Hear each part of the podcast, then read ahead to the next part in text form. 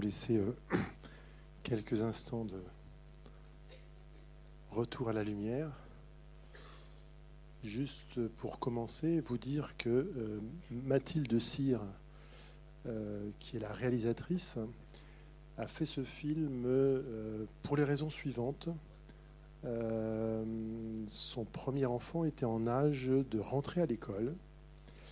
Et je pense me souvenir que sa maman avait fréquenté euh, au niveau professionnel les écoles Montessori et ses amis lui disaient si tu veux une école qui te convient, il faut que tu cherches une école privée. tu seras, ce sera une façon de, de pouvoir avoir le contrôle sur ce que feront, la pédagogie que suivra ton enfant. Et en fait, ce n'était pas son choix de personnel que d'aller vers une école euh, euh, Donc elle, s'est dit, bah, ça doit bien exister de ce que j'entends dans les écoles publiques. Et donc elle a fait euh, ce choix de prendre le temps d'aller rencontrer des enseignants, de voir des classes, un certain nombre. Et puis, elle a eu envie de mettre en forme, sous forme de documentaire, trois expériences qui lui ont semblé intéressantes et qu'elle a eu envie de montrer. Euh, de ce qu'elle disait l'autre fois, ce qu'elle voulait montrer, c'est que finalement l'école n'est pas euh, quelque chose d'uniforme, d'abord, et qu'ensuite l'école n'est plus euh, à l'image de ce qu'elle était il y a 20 ou 30 ans. Et donc elle a choisi l'école publique pour ses enfants. Est-ce que c'est ça le. Voilà. Donc ça, c'était l'introduction. Alors, avez-vous des réactions, des questions? Elodie fera certainement un plaisir de vous répondre sur la partie qui la concerne, mais on peut essayer de vous répondre sur les autres. Euh, tu veux poser une question? Euh, Moi, dans mon école, c'est un peu pareil. Euh, parce que je suis dans une école Montessori. Et tout le matériel qu'ils ont montré, moi aussi, j'ai le même. Un premier témoignage, donc merci. Donc trois classes très différentes, dans des lieux géographiques différents, des conditions différentes. Je crois qu'on peut préciser, ce qui était important pour Mathilde, c'était vraiment qu'il y ait plusieurs classes qui soient proposées, qu'il n'y ait pas un modèle unique en fait. Alors vous pouvez questionner, vous pouvez aussi réagir. Voilà, c'est parti.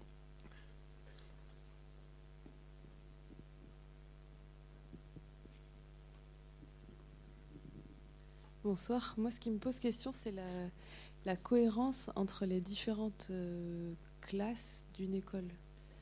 Euh, on a bien entendu avec euh, l'enseignant qui, était, qui a été qu'on a suivi.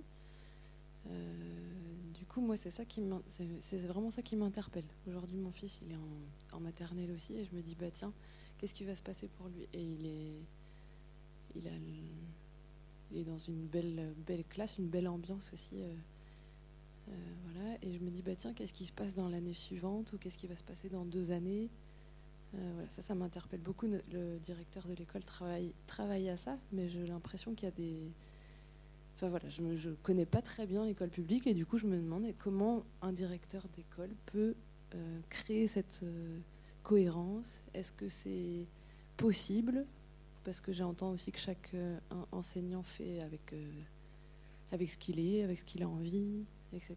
Euh, Et est-ce que c'est, d'après vous, est-ce que c'est important, pertinent d'aller vers cette cohérence? Indispensable. alors pour témoigner de ce qu'on peut mettre en place au sein de notre école, donc on est un RPI, c'est un groupement pédagogique qui concerne trois communes. Et donc il y a trois écoles. Donc on a une maternelle à couture avec trois classes et on a fait le choix pédagogique de mettre euh, en place trois classes de petits, moyens, grands. Donc ça veut dire qu'il faut qu'il y ait une cohérence entre ces trois classes parce que comment est-ce qu'on raisonne, c'est l'intérêt de l'enfant. C'est de se dire euh, comment faciliter euh, l'entrée dans l'école pour les enfants. L'idée, c'est quand même de garder majoritairement les enfants les trois années de suite dans chaque classe mais ça ne se passe pas toujours comme ça. Donc on essaie de créer du lien entre les trois classes parce qu'on travaille différemment pour faciliter les, échanges, enfin les, passages de, classe en classe ensuite. Après, ensuite, quand ils arrivent en CP, bah, il y a un gros travail qui est fait de liaison grande section CP. Ça fait partie de nos missions d'échanger avec nos collègues pour faciliter ensuite euh, la continuité pédagogique et la continuité éducative. Euh, je peux témoigner avec Nicolas. À Vaux-en-Velin, euh, c'est toute une équipe pédagogique, c'est toute l'équipe de cycle 3, donc ils sont, je crois, cinq enseignants à travailler ensemble. Voilà, après, chacun fait aussi avec ce qu'il est, avec sa personnalité, et met en place à sa manière. Mais euh, voilà, c'est créer du lien pour l'intérêt de l'enfant. Comme ensuite, il y a une liaison euh, CM2 6e pour l'entrée au collège. C'est faciliter l'adaptation des élèves en fait. Euh, on voit que dans votre classe, vous utilisez beaucoup de matériel issu de la pédagogie Montessori. Ce matériel a un coût. Je voulais savoir Sur quel financement vous avez pu obtenir autant de matériel euh, comment, comment vous avez pu euh, voilà, obtenir des fonds pour pouvoir mettre ça en place euh, au sein de votre classe? Ça a été très progressif. Donc c'est la sixième année que je suis à couture. j'ai investi personnellement. L'école investit aussi progressivement. Je ne sais pas, en budget, j'ai peut-être 300 euros dans l'année. Mais je ne crois pas euh, qu'il faille raisonner en termes matériels en fait. Euh, pour moi, le matériel, il est secondaire. Au départ, je n'ai pas commencé avec tout ce matériel.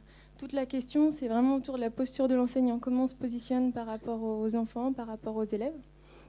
Et puis au sein de nos écoles, on regorge de matériel. Je crois qu'il faut ouvrir les placards et puis faire du tri. Et puis euh, adapter les, jeux, les activités qu'on a pour des ateliers de manipulation individuelle et s'approprier le matériel. C'est pas parce que c'est du matériel Montessori que. Euh, bonsoir.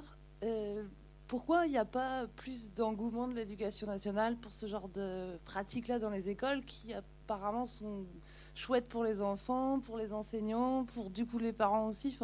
Pourquoi on n'y va pas tous quoi Vous parlez de. C'est en fonction de son vécu, sa personnalité, ce qu'on veut, ce qu'on veut pas, mais enfin, là l'intérêt c'est l'enfant.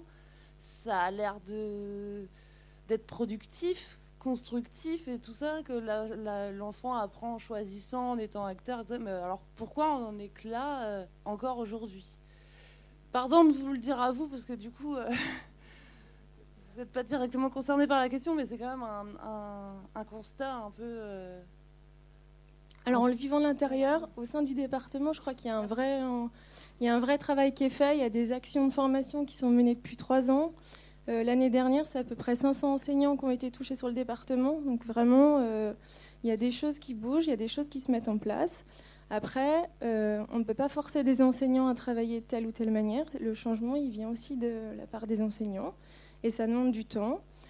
je crois aussi qu'il ne faut pas voir le documentaire comme un modèle. Après, chacun met en place aussi en fonction de ce qu'il est, en fonction de sa personnalité. Voilà, avec les nouveaux programmes, euh, ça nous facilite aussi beaucoup. Euh, ça nous permet vraiment de travailler dans cette dynamique. Voilà, modalité spécifique d'apprentissage, évaluation positive, bienveillance. Voilà, ça correspond aussi vraiment avec euh, ce qu'on peut proposer en classe. Mais petit à petit, il y a des choses qui se mettent en place. Merci. J'aurais une question, c'est qu'est-ce qui fait qu'un enseignant peut choisir de ce type euh, d'apprentissage plutôt que celui du coup imposé ou pas par, euh, par le programme scolaire C'est qui est-ce qui décide de si l'enseignant décide de le faire, qui, qui a le droit de dire oui, c'est accepté ou non, c'est pas accepté? Alors, on a une ligne de conduite, on a les programmes à respecter. Là, tout le travail qui est mis en place, donc par exemple, pour témoigner dans la classe, moi je suis partie des programmes, des compétences qui doivent être attendues en fin de cycle 1, donc en fin de grande section. Et en face de chaque compétence, j'ai proposé des activités, des ateliers de manipulation qui permettent d'atteindre cette compétence. Voilà. On n'a pas de demande en tant qu'enseignant à faire. Notre, euh, on doit respecter les programmes. Je ne sais pas si Daniel, tu peux. On a une liberté pédagogique en tant qu'enseignant. Oui, euh, peut-être pour compléter la réponse, derrière votre question, il y, a deux aspects. Il y a les programmes, c'est-à-dire ce que tous les enfants doivent savoir à la sortie du système scolaire. Et après, il y a la façon de les amener à ces savoirs. Et pour amener ces savoirs, les enseignants ont ce qu'on appelle la liberté pédagogique, c'est-à-dire que c'est eux qui choisissent euh, ce qui leur paraît le plus adapté en fonction de leurs élèves, en fonction de l'historique de l'école et leur historique à eux, ce qui est le plus adapté euh, pour les amener à ce résultat-là. Je pense, que jusqu'au bac, oui, je, il me semble. Oui. Je pense que la liberté pédagogique, elle est jusqu'à la terminale, oui. même au-delà d'ailleurs, je suppose. Donc pour témoigner par rapport à cette question en tant qu'enseignante, euh, il y a quand même euh, autour de cette question de liberté pédagogique, elle est un petit peu biaisée par la formation qu'on reçoit, où ces pédagogies-là, enfin moi j'ai été à l'UFM il y a seulement une dizaine d'années, et ces pédagogies-là, je n'en ai pas entendu parler. Après, je les ai mises en place petit à petit dans ma classe euh, parce que je m'y intéressais déjà, et aussi pour toutes les questions qui ont été dites de comment fonctionne une classe et comment à un moment ça ne me correspond pas et comment je fais en sorte que ça me corresponde. Et pour avoir été, euh, pour avoir travaillé avec euh, des enseignants en mi-temps qui n'étaient pas du tout dans ces méthodes d'apprentissage, par exemple, euh, en fait, moi, je pouvais quand même travailler avec ma façon de faire et l'autre enseignant avec sa façon de faire sur une même semaine. On s'entendait là-dessus. Et en fait, les élèves s'y retrouvaient aussi. Alors, ils ont une capacité d'adaptation vraiment incroyable, mais ils s'y retrouvaient et aussi parce qu'on était chacun en accord avec notre façon de faire. Moi, si mon collègue m'avait demandé de faire exactement comme lui faisait, je pense que j'en aurais été incapable. Et je sentais bien que dans sa nature, si je lui demandais de mettre en place les ateliers tels que moi je les concevais, ce n'était pas possible pour lui. Donc il y a aussi, euh, il y a aussi ça en fait dans cette histoire de liberté pédagogique. Et alors peut-être que le regret, pour moi en tout cas, ça peut être que dans la formation, ça c'est, je ne sais pas comment ça se déroule aujourd'hui, hein, mais il y a dix ans en tout cas, c'était un peu passé sous silence, qu'il y avait une façon de faire qui est différente de ce que moi j'ai vécu petite et qui constitue ma représentation mentale de ce qu'est une classe. Et, qui, et quand Héloïse parle de faire du travail sur soi, je pense que c'est vraiment le premier travail que j'ai eu à faire moi, c'est de me dire, par rapport à la classe que j'imagine, enfin, que j'ai vécu moi, comment je mets en place autre chose? Et ça, on est très peu accompagné par rapport à ça. En tout cas, moi, j'ai été très peu accompagnée vis-à-vis de ça. Mais c'est vrai que ça change. Euh, juste pour répondre à ce qui vient d'être dit, du coup, nous, on est en première année de master, donc euh, à l'ESP, l'UFM. Et euh, nous, demain matin, par exemple, on a un cours sur toutes les grandes pédagogies. Et donc, Ouri, pédagogie institutionnelle, bah, Montessori, évidemment, Freinet. Vous en avez d'autres? Vous passez sur d'autres personnes, vous, demain? ITAR, enfin voilà. On est, on est beaucoup plus formés sûrement euh, qu'il y a dix ans. Et euh, même nos stages, moi je suis en stage dans une école euh, où on applique Montessori. Enfin, je pense que ça évolue beaucoup dans ce sens-là. Finalement, nous, en fait, on est limite plus formés sur ces pédagogies-là que sur la pédagogie frontale, et ainsi de suite. Juste si je peux préciser, au sein de la formation, on ne défend pas la pédagogie Montessori ou on ne défend pas un, un pédagogue plus qu'un autre. Voilà, on s'en inspire, mais on fait des ateliers de manipulation individuelle. Enfin, c'est pas la même chose. ce qui n'est pas clair pour moi dans ce film, c'est que justement, il n'est jamais mentionné de quelle pédagogie il s'agit dans chacune des classes. Donc j'aimerais bien savoir, j'aimerais bien que vous m'éclairiez sur euh, qu'est-ce que c'est, est-ce que les trois classes sont dans la même pédagogie ou pas, etc. Que, vous les nommiez vraiment. Quoi. Alors en fait, on s'est rencontrés, donc les trois enseignants à Lyon, et ça a vraiment été un choix de notre part. On a discuté avec la réalisatrice, on ne souhaitait pas euh, dire que, par exemple, euh, moi c'était à Valence Montessori, euh, que Agnès c'était à Valence Freinet. on n'avait pas envie de, mettre en avant une pédagogie plus qu'une autre, parce qu'en fait on s'inspire de plusieurs pédagogues, et ensuite on fait à notre sauce.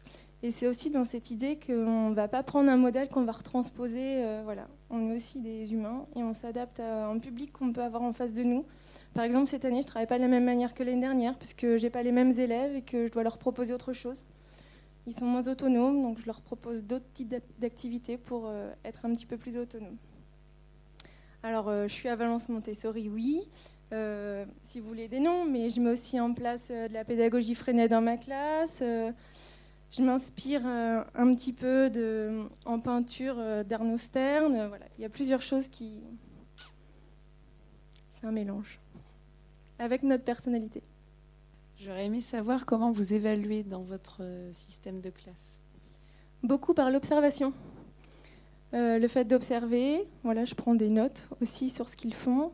Euh, on a mis en place, donc du coup, je ne sais plus, on parlait tout à l'heure, créer du lien entre les différentes classes.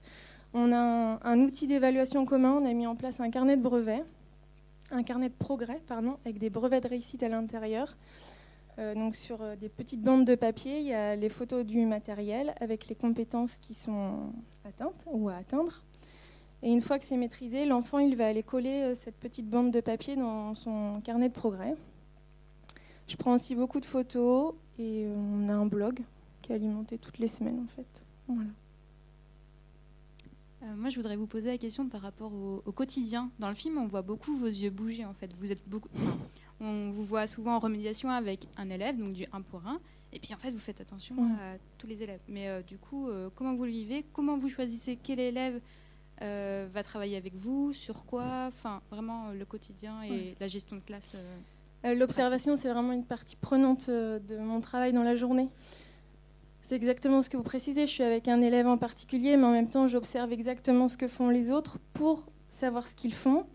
Euh, quelle activité ils choisissent, est-ce qu'ils vont au bout, comment ils la réussissent, pour savoir ensuite quoi leur proposer. Euh, je sais pas euh, ce que je peux préciser de plus sur mon quotidien, mais je prends très peu de notes en fait. J'ai vraiment beaucoup tout en mémoire. J'ai un carnet de suivi quand même, donc je note dans ce carnet ce que j'ai présenté, ce qui est maîtrisé par les élèves. Et j'ai un cahier journal donc, je ne sais pas, pour les non-enseignants, un cahier journal, c'est on écrit ce qu'on va faire à la semaine. Voilà, pour euh, résumer rapidement. Et mon cahier journal, c'est une mind map, c'est une carte mentale euh, avec euh, des propositions de présentation d'ateliers pour les élèves en fonction de là où ils en sont actuellement. Mais l'observation, elle est indispensable. C'est aussi un moment arriver à se dire tiens, je vais prendre cinq minutes, prendre du recul sur sa classe et observer comment ça fonctionne. pour ensuite proposer les activités qui correspondent exactement aux besoins des enfants aussi. juste, pour, la question suivante, juste redire ce que disait euh, Mathilde Cyr dans son, son choix euh, de montage entre les trois classes. Son idée n'était pas de mettre en évidence plus une pédagogie qu'une autre, mais c'était la relation qu'il y avait entre l'élève et l'enseignant et cette euh, observation permanente de là où en est l'élève et des réponses qui sont apportées. Et les réponses, elles sont apportées en puisant dans euh, des modèles pédagogiques, mais qui sont reconstruits en fonction de la problématique de chaque élève. Et je crois que cette dimension de l'observation, c'était un, point sur lequel elle avait beaucoup insisté. Oui, juste pour compléter, Mathilde, voilà, c'est vraiment ce qu'elle voulait mettre en avant dans son documentaire. C'était pas une pédagogie plus qu'une autre, mais c'était vraiment la posture de l'enseignant. Je pense que c'était un peu le rôle de son documentaire. Alors, je rebondis sur la posture de l'enseignant et la posture de la TSEM, parce que dans le film, je n'ai pas vu la TSEM dans votre classe. Euh, j'ai une ATSEM qui est très présente. Euh, pendant le tournage, en fait, euh, la réalisatrice, elle est venue deux fois dans l'année. Elle est venue fin novembre et début janvier. Et la majorité des images datent de fin novembre. Et elle avait été malade à ce moment-là. Voilà. mais j'ai bien une ATSEM le matin, à temps complet. Oui, alors moi j'ai une question, c'est sur un point de détail. On a vu dans votre classe que vous, vous parliez beaucoup de, lâcher prise, qui est un effort à faire pour les enseignants, je pense. Et par rapport à la classe qui était euh, la classe unique, où euh, l'enseignante qui avait des MS et des euh, jusqu'au CM2 là, disait qu'elle avait un petit peu plus de mal. Enfin, en fait, qu'elle faisait pas une autonomie sur toute la journée comme vous, vous pouviez le faire, mais qu'elle laissait juste un certain temps parce que elle, elle le disait elle-même, hein, qu'elle, elle avait encore du mal à, avoir cette confiance-là. Et voilà, je voulais juste savoir si vous aviez gardé contact et savoir si si elle augmente ce temps d'autonomie ou, déjà tout d'abord, est-ce que c'est possible dans une classe unique? Non, j'ai plus trop de contacts, mais euh, je crois que Agnès, en fait, elle euh, propose des ateliers dirigés là sur son plan de travail. Je crois que c'est une heure et demie par jour. Tout le reste, en fait, les élèves, ils sont en atelier autonome. Donc c'est déjà peu, enfin une heure et demie sur une journée de classe. Je pense que c'est possible. Après, ça dépend vraiment de la personnalité des enseignants. Dans les actions de formation, ce qui ressort, c'est vraiment euh, complètement différent. Il y a des enseignants qui vont proposer ça tous les matins, d'autres juste le mercredi matin, juste d'autres au moment de l'accueil, euh, d'autres plus sur toute la journée. Euh, du coup, je voulais savoir si l'entrée au collège n'est pas trop difficile pour les enfants qui ont été autonomes comme ça pendant leur scolarité. Bah, D'après le témoignage d'Agnès et Nicolas, a priori non. Au contraire, avec cette autonomie, ils ont une capacité d'adaptation qui est encore plus développée. Il faut savoir que euh, les, enseignants sont quand même censés euh, faire des fiches de préparation euh, qui sont vérifiées lors des, inspections qui n'ont peut-être pas lieu assez souvent.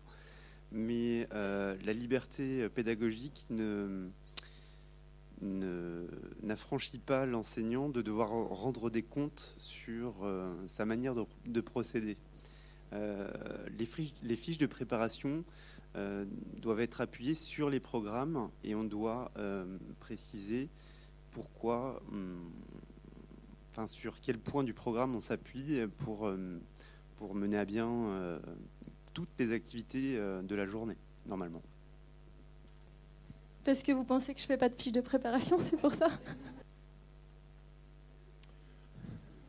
Alors, j'en profite, je profite juste de l'occasion pour dire que euh, ce film est un documentaire qui est sous la responsabilité de la réalisatrice. Euh, il y a des choix filmiques, des choix de montage, euh, etc. il y a un travail d'approche des élèves, mais ça, ça n'est possible que parce qu'elle a obtenu l'accord des, trois directions académiques il me semble évident que les directions académiques et les inspecteurs concernés ont vérifié euh, que euh, ce qui se passait dans ces classes était bien conforme au programme et que euh, l'institution n'irait pas se mettre dans une situation.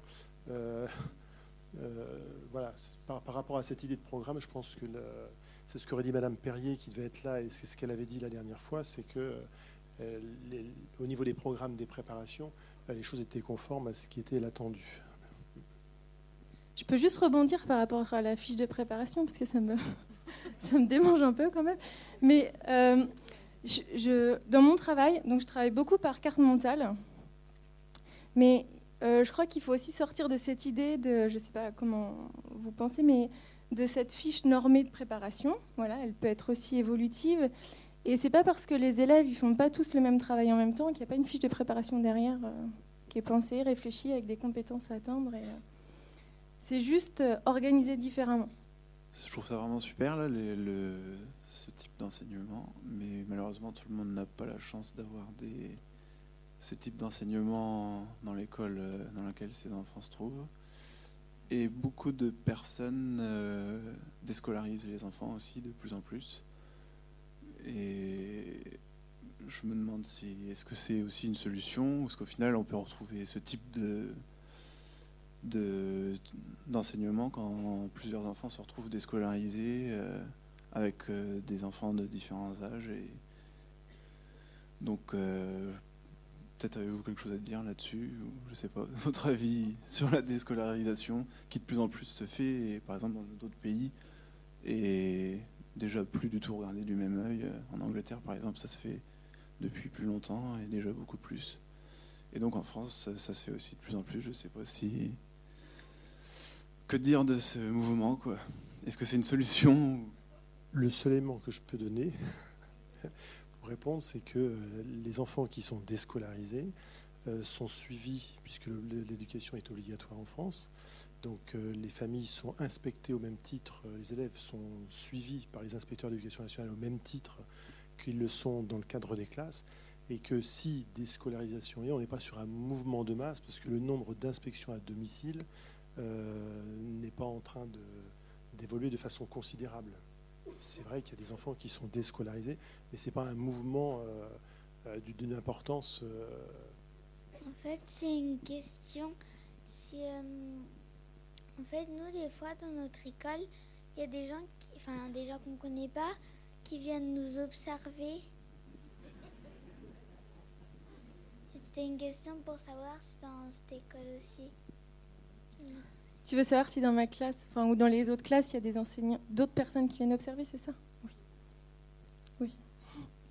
Est-ce que tu peux préciser, parce que c'est peut-être un petit peu le sens de la question, qui peuvent bien être ces gens qui viennent dans des classes observer? Parce que c'est peut-être, il y a peut-être une inquiétude derrière euh, cette question. La majorité des personnes qui viennent observer, ce sont des enseignants. Voilà, soit en formation, soit euh, qui ont déjà de l'ancienneté. Ça fait longtemps qu'ils travaillent dans, en tant qu'enseignants, qui se posent des questions, puis qui veulent voir autre chose et euh, progresser dans leur pratique.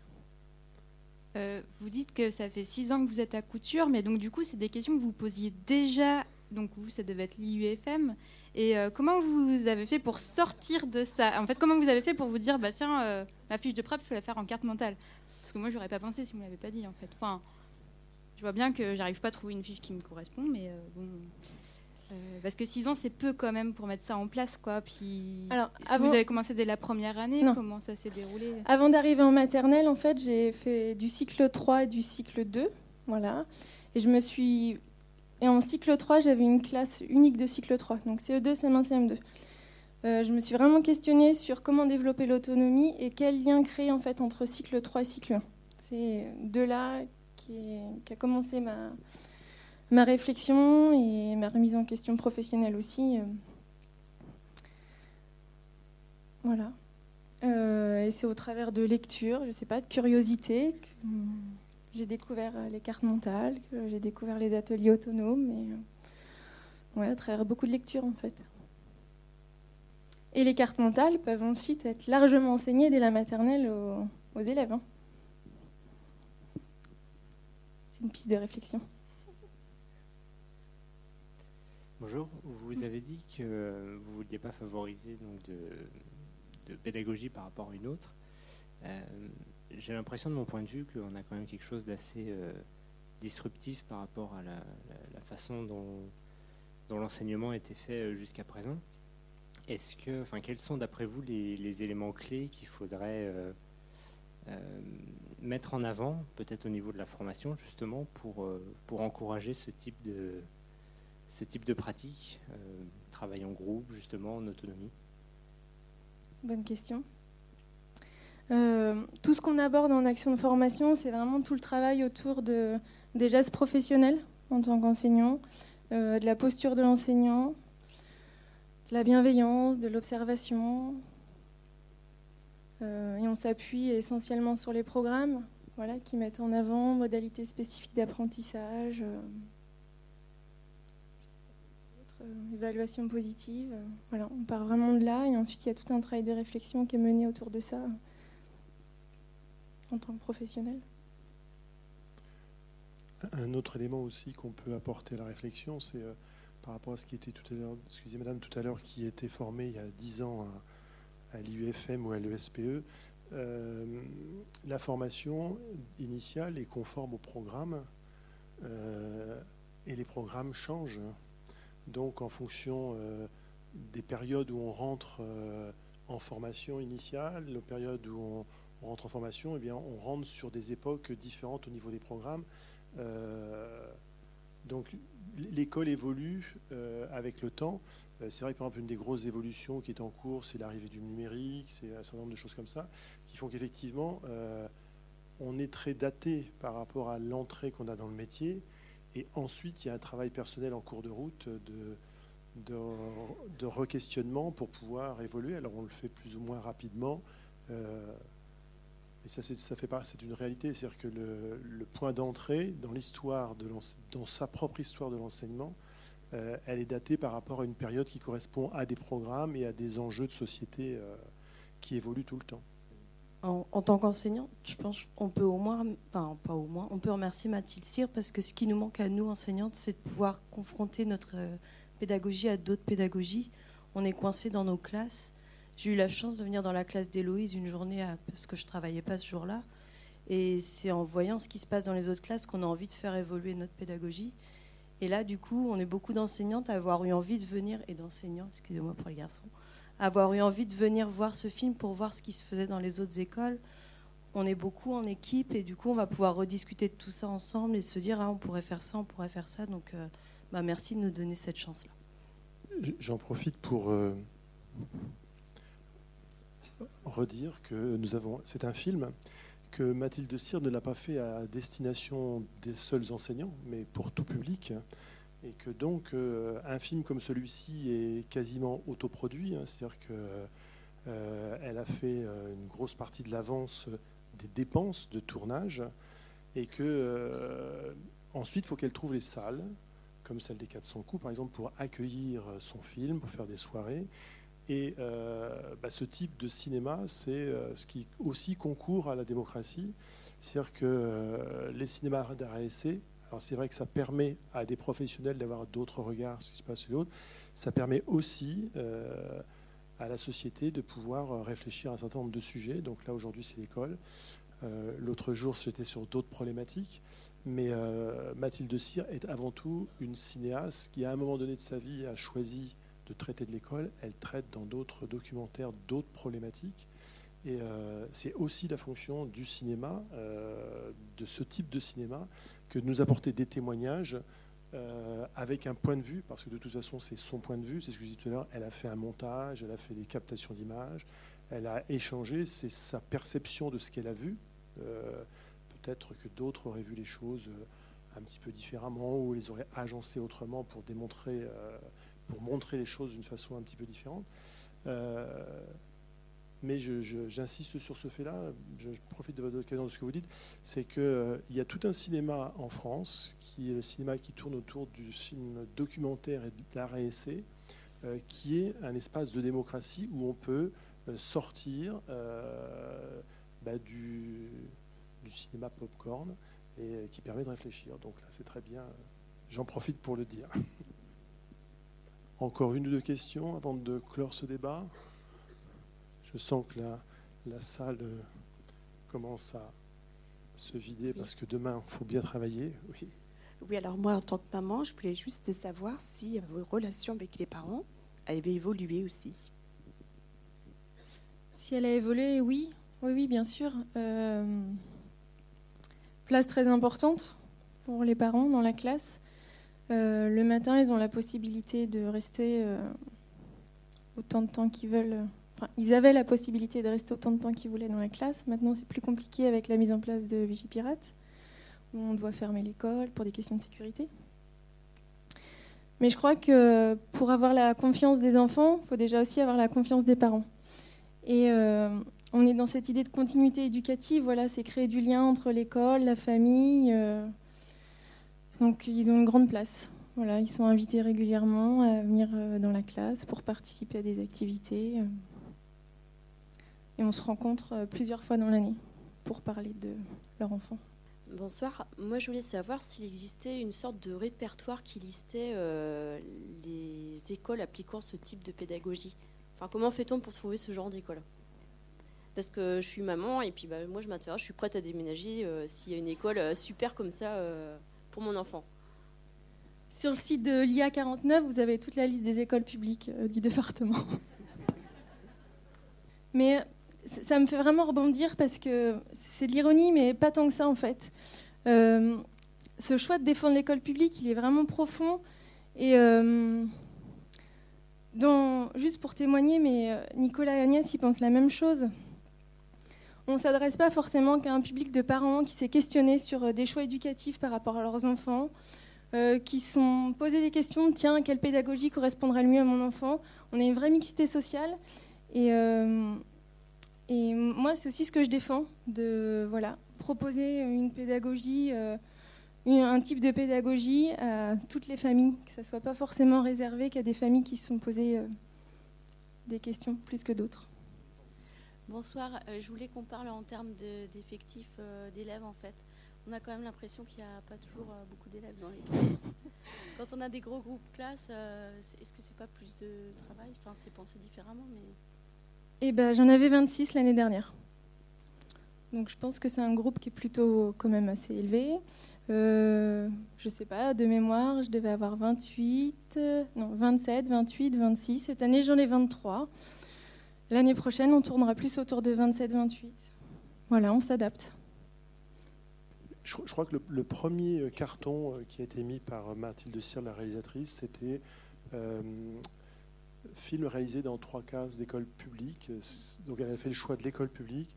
Ce que je veux dire par rapport aux différentes remarques qui ont été faites là, ce qu'elle voulait montrer, parce qu'elle a vu de très très nombreuses classes, elle en a choisi trois. C'était pas des situations exceptionnelles qu'elle voulait montrer. C'était montrer que l'idée qu'on se fait de l'extérieur euh, de quelque chose d'un peu ancien, d'un peu poussiéreux, euh, était finalement pas la réalité qu'elle ressentait, mais que l'école était en mouvement et euh, que finalement l'important c'est vraiment le lien que crée l'enseignant avec ses élèves, qui peut avoir différentes formes de pédagogie et que vraiment ce lien est quelque chose qui est important. Et on a connu des époques, des pédagogies plus traditionnelles, où la relation à l'enseignant étant positive, euh, les élèves apprenaient bien aussi. Donc, je crois qu'il faut euh, bien avoir tout ça en tête. C'est ce qu'a dit euh, Héloïse plusieurs reprises. C'est pas une pédagogie qui est mise en avant, mais vraiment une posture de relation. Et elle a terminé par une posture de relation avec les familles. Hein, on sait qu'avec les rythmes scolaires, il y a tous les projets éducatifs qui tournent autour de l'école. C'est vraiment cette évolution qui est en cours, et c'est ce qu'elle voulait montrer. Donc voilà, je terminerai sur ces quelques mots pour rappeler un petit peu ce qui était euh, son choix de message au départ. Merci à vous d'avoir participé à cette soirée. Et merci à Héloïse pour ce témoignage. Merci.